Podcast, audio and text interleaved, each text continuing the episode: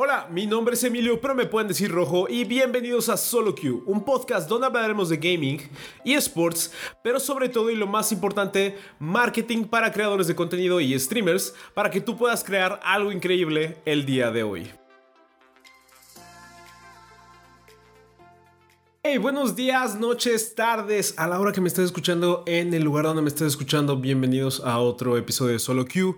Yo soy Emilio. Ya lo escucharon, pero me pueden decir rojo. Y hoy, hoy hablaremos de un tema, mm, vamos a decir que un poco personal, buscando un poco empatizar con todos ustedes. yo creo que algo que nos ha pasado mucho en la cabeza, sobre todo a la gente que ya pasó más de los 25, digamos, es estoy muy viejo para empezar a hacer esto. Estoy muy viejo para empezar a ser streamer, youtuber, instagramer, creador de contenido en general. Y yo creo que es de lo más normal. A mí me pasó, me pasó muchas veces por la cabeza. De hecho, todavía lo tengo un poco presente en mi cabeza, pero yo creo que es, eh, es algo muy frecuente y es un ejercicio mental, es un ejercicio mental y personal poder salir de ese estigma de que ya no estás en edad de hacer ciertas cosas.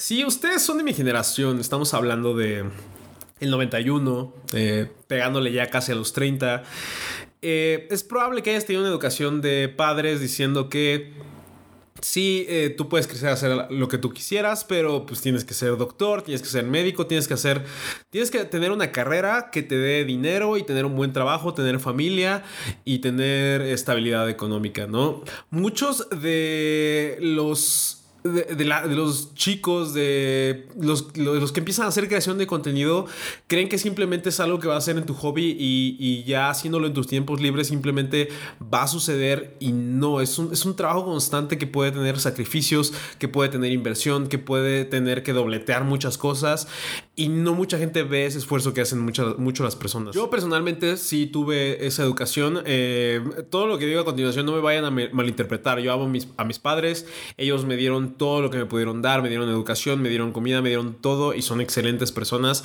Sin embargo, yo entiendo, yo entiendo esta educación que se tiene de hace muchos años donde realmente tienes que buscar una carrera que realmente te dé y, y aún así estuve renuente, ¿no? Eh, yo no quería estudiar algo que ya todos hayan estudiado, de que ya haya 100 mil médicos. Eh, eso es personal, ¿no? no digo que sea mal que estudien medicina, pero es, es algo que yo sentía. Entonces busqué algo diferente y esto va unado a, a, a, otra, a otra anécdota estando un poquito más pequeño. Vamos a regresarnos un poco más, no tanto a la parte de cuando ya tuve que elegir una carrera. Desde que estaba muy pequeño, yo estaba enamorado de los videojuegos. Me, acuerdo, yo fui ese niño, ese, ese niño del meme en el que le daban un control desconectado y decían que estaba jugando cuando no era cierto. Y eso fue en el Super Nintendo. El Super Nintendo originalmente era de mi tío, el hermano de mi mamá. Y, ya después de un tiempo, no sé realmente si lo obligaron o, o él quiso darme ese Super Nintendo y eso se convirtió en mi primer consola. Me acuerdo incluso que tenía juegos como Mortal Kombat, como Super Mario, Super Mario World, que era increíble, Earthworm Jim, ay, diablos, eh, Maximum Carnage, el juego de Spider-Man, ese me encantaba. Y de ahí para adelante yo me fasciné con los videojuegos. Eh, quise tener un Nintendo 64, lo tuve GameCube, eh, Xbox 360, PlayStation 2, PlayStation 3, tuve PlayStation 4 y creo que esa ha sido mi, mi, historia con consolas portátiles. Por ahí tengo más memoria. Tuve varias también portátiles como el Game Boy, Game Boy Advance, el SP, el PSP, el 10, el 3DS. Y realmente a diferencia de, yo sentía que muchos de mi generación, en vez de estar buscando eh, salir con los amigos, salir de viajes, ese tipo de cosas, yo estaba diciendo, pues, ¿sabes qué? Voy a ahorrar o voy a realmente pedir solamente cosas de videojuegos a mis papás. Porque decía, no, no me compres nada que del día, día del niño, no me compres nada de mi cumpleaños, mejor que en Navidad me den una consola. Así, así realmente pensaba, como no me regalen nada de cumpleaños, no me regalen nada del día del niño, quiero que llegue Navidad y tener un GameCube. Así es como yo manejaba mis prioridades. Entonces no, sé si alguien más tenía como ese tipo de prioridades, pero eh, yo me acuerdo perfectamente que así yo manejaba como mis, mis equivalencias de decir, ok, si eliminamos eh, mi cumpleaños, si eliminamos el Día del Niño, si eliminamos todo eso de antes, yo sé que en Navidad puedo pedir algo que se acumule a todo lo demás. Al menos esa era mi lógica. Todavía recuerdo, y eso lo tengo muy presente en la preparatoria, no sé por qué organizaron como a la mitad de, de los edificios un torneo de Killer Instinct.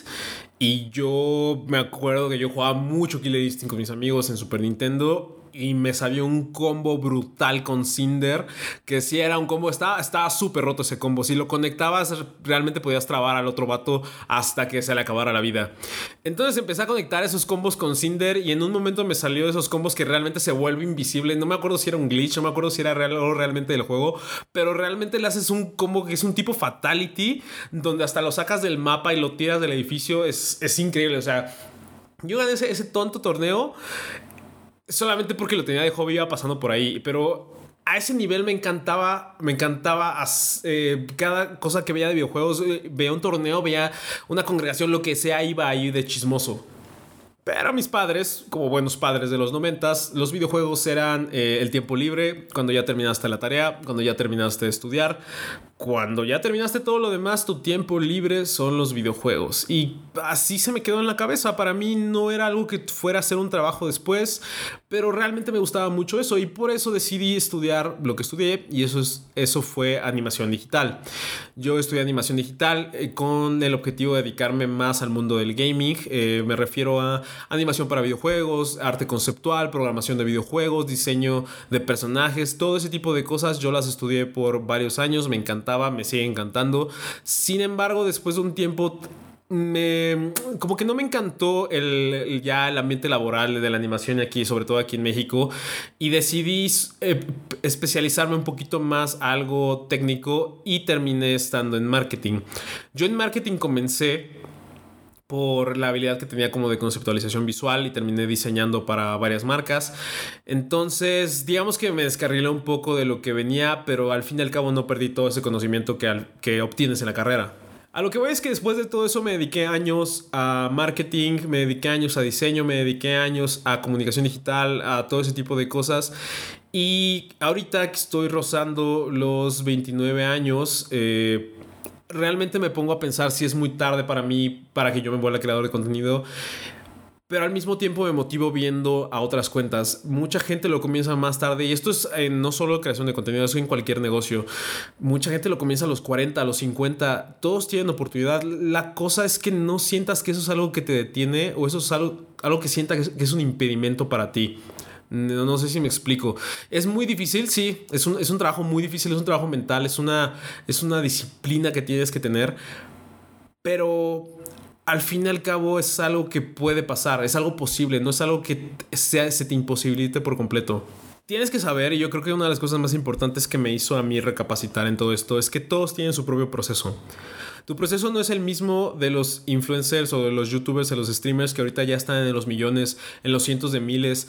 Ellos empezaron en otra época, ellos tienen otro contexto, como lo he dicho en podcasts pasados, y tú lo vas a tener también distinto. Tú estás en nueva tecnología, estás en nuevas redes sociales, estás en nuevas tendencias y, y tu proceso puede ser distinto al otro. Puede ser más lento, sí, por la naturaleza de lo que estamos viviendo justo en este momento como como red social, como creadores de contenido, pero no por eso tienes que desanimarte de que no, es, no te está pasando lo mismo que la otra persona. Es como, ay, es que esta chica o este chico pasó de 10 mil eh, o de mil seguidores a 100 mil en dos meses, o en un millón en un año, o de repente tuvo un hit y algo se volvió viral y de repente por eso se volvió eh, persona pública. No, Tú, no tienes que tener ese proceso, no, no, tienes que, no tienes que escribir tu propia historia, tienes que escribir tu propio proceso y también por eso yo me dedico a crear contenido, no para la gente que ya llegó, que ya está ahí, que se tiene que mantener.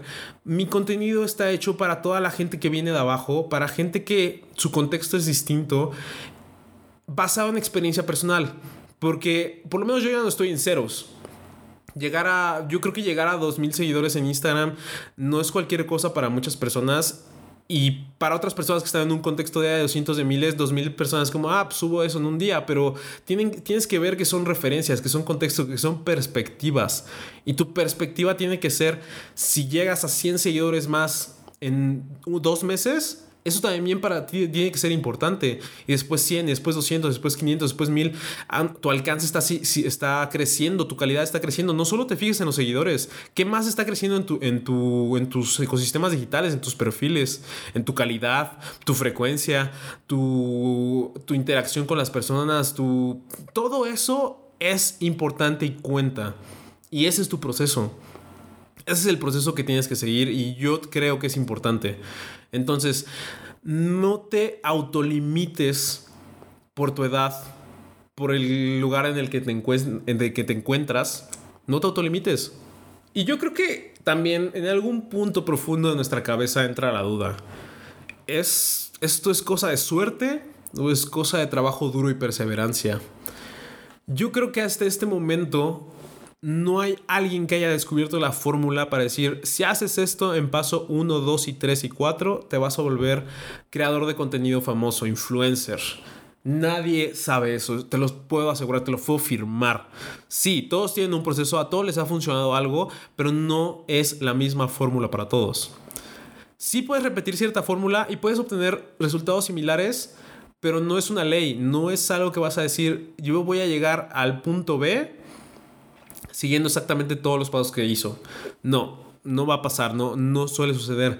Entonces, lo único que puedes ver son factores comunes. ¿A qué me refiero con factores comunes?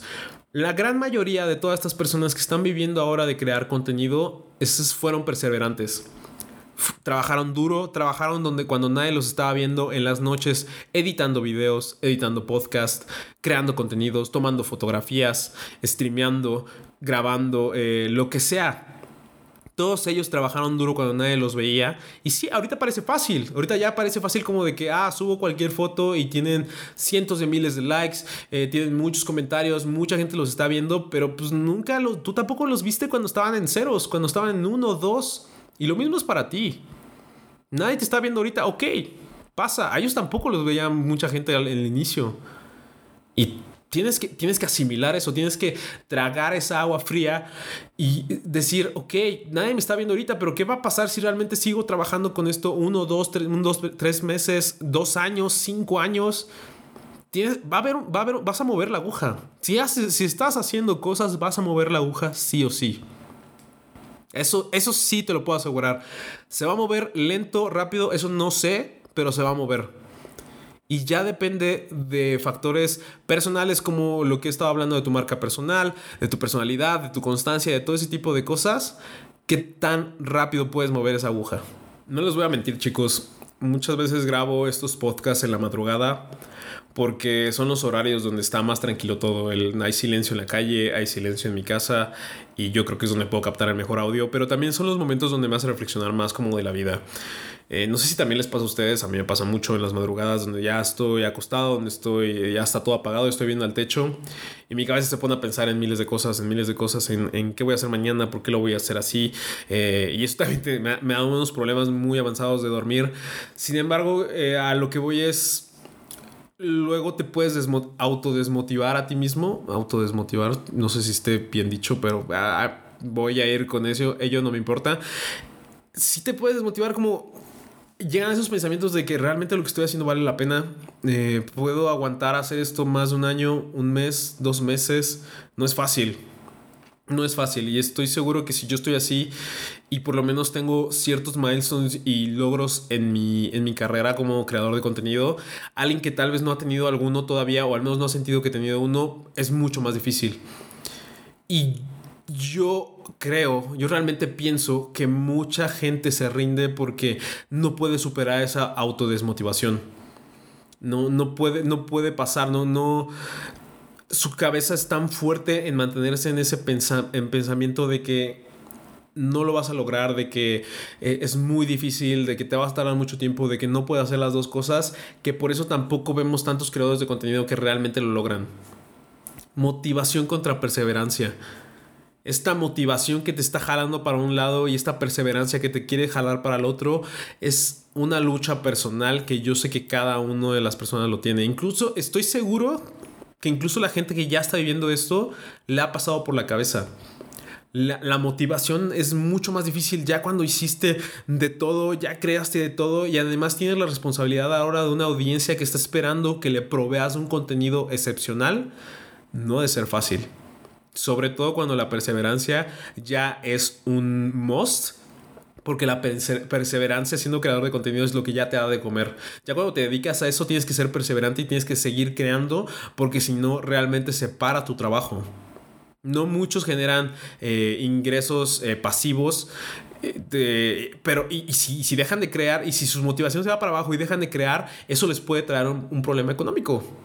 Es real. Entonces, de nuevo, todo esto, digo, aparte de contar un poco mi historia para, no sé si alguno de ustedes tenga una historia similar, yo sé que no todos tenemos la, misma historia, pero una historia similar donde muchas veces la gente les hace ver como algo que a ustedes les apasiona, como que nada más es un tiempo, es algo que haces en tiempo libre, como no es algo que le puedas dedicar tiempo.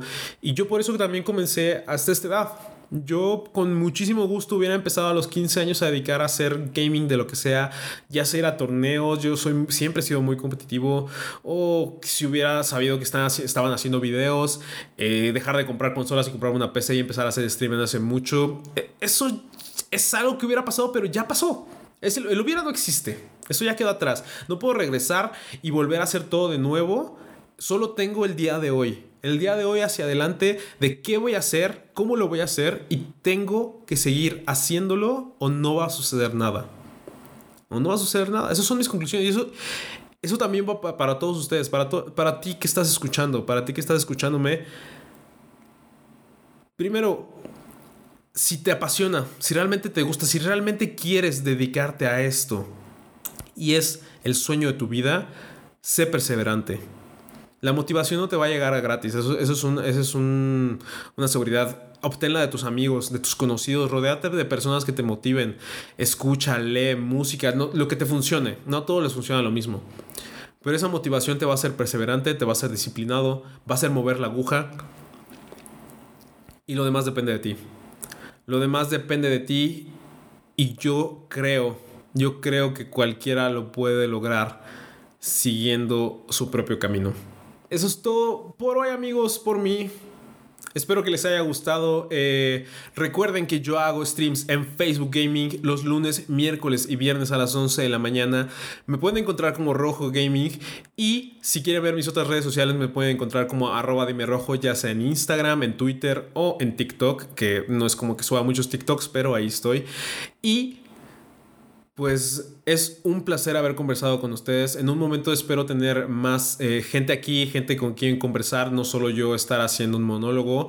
Y también quiero escuchar de ustedes. Quiero que me escriban en comentarios en, Instagram, comentarios en el video de YouTube si lo están viendo en YouTube, eh, mandarme mensaje, lo que sea, de qué les gustó más del podcast, qué se, con qué se sienten identificados, qué no les gustó. También eso es bueno. Obviamente que no sea como de que no, porque eres un, un tonto, sino una crítica constructiva de que a lo mejor no, no estoy de acuerdo por ABC y estoy totalmente de acuerdo que muchas personas no van a pensar igual que yo. Es, es normal, pasa. Pero pues también eh, es muy diferente nada más criticar a, tener una crítica constructiva, que yo agradezco bastante ese tipo de cosas porque me hacen ver cosas que a lo mejor yo no puedo ver de mí mismo. Es, es algo de, de la persona, ¿no? Y ya, eso es todo lo que tengo que decir por hoy. Espero que les haya gustado. Yo los veo en el siguiente podcast que espero subir muy pronto. Ya estaré anunciando la temática y les deseo que donde me estés escuchando, donde me estés viendo, buenas noches, buenos días, buenas tardes y que te vaya muy bien. Yo soy Emilio Pro, me pueden decir rojo y nos vemos después.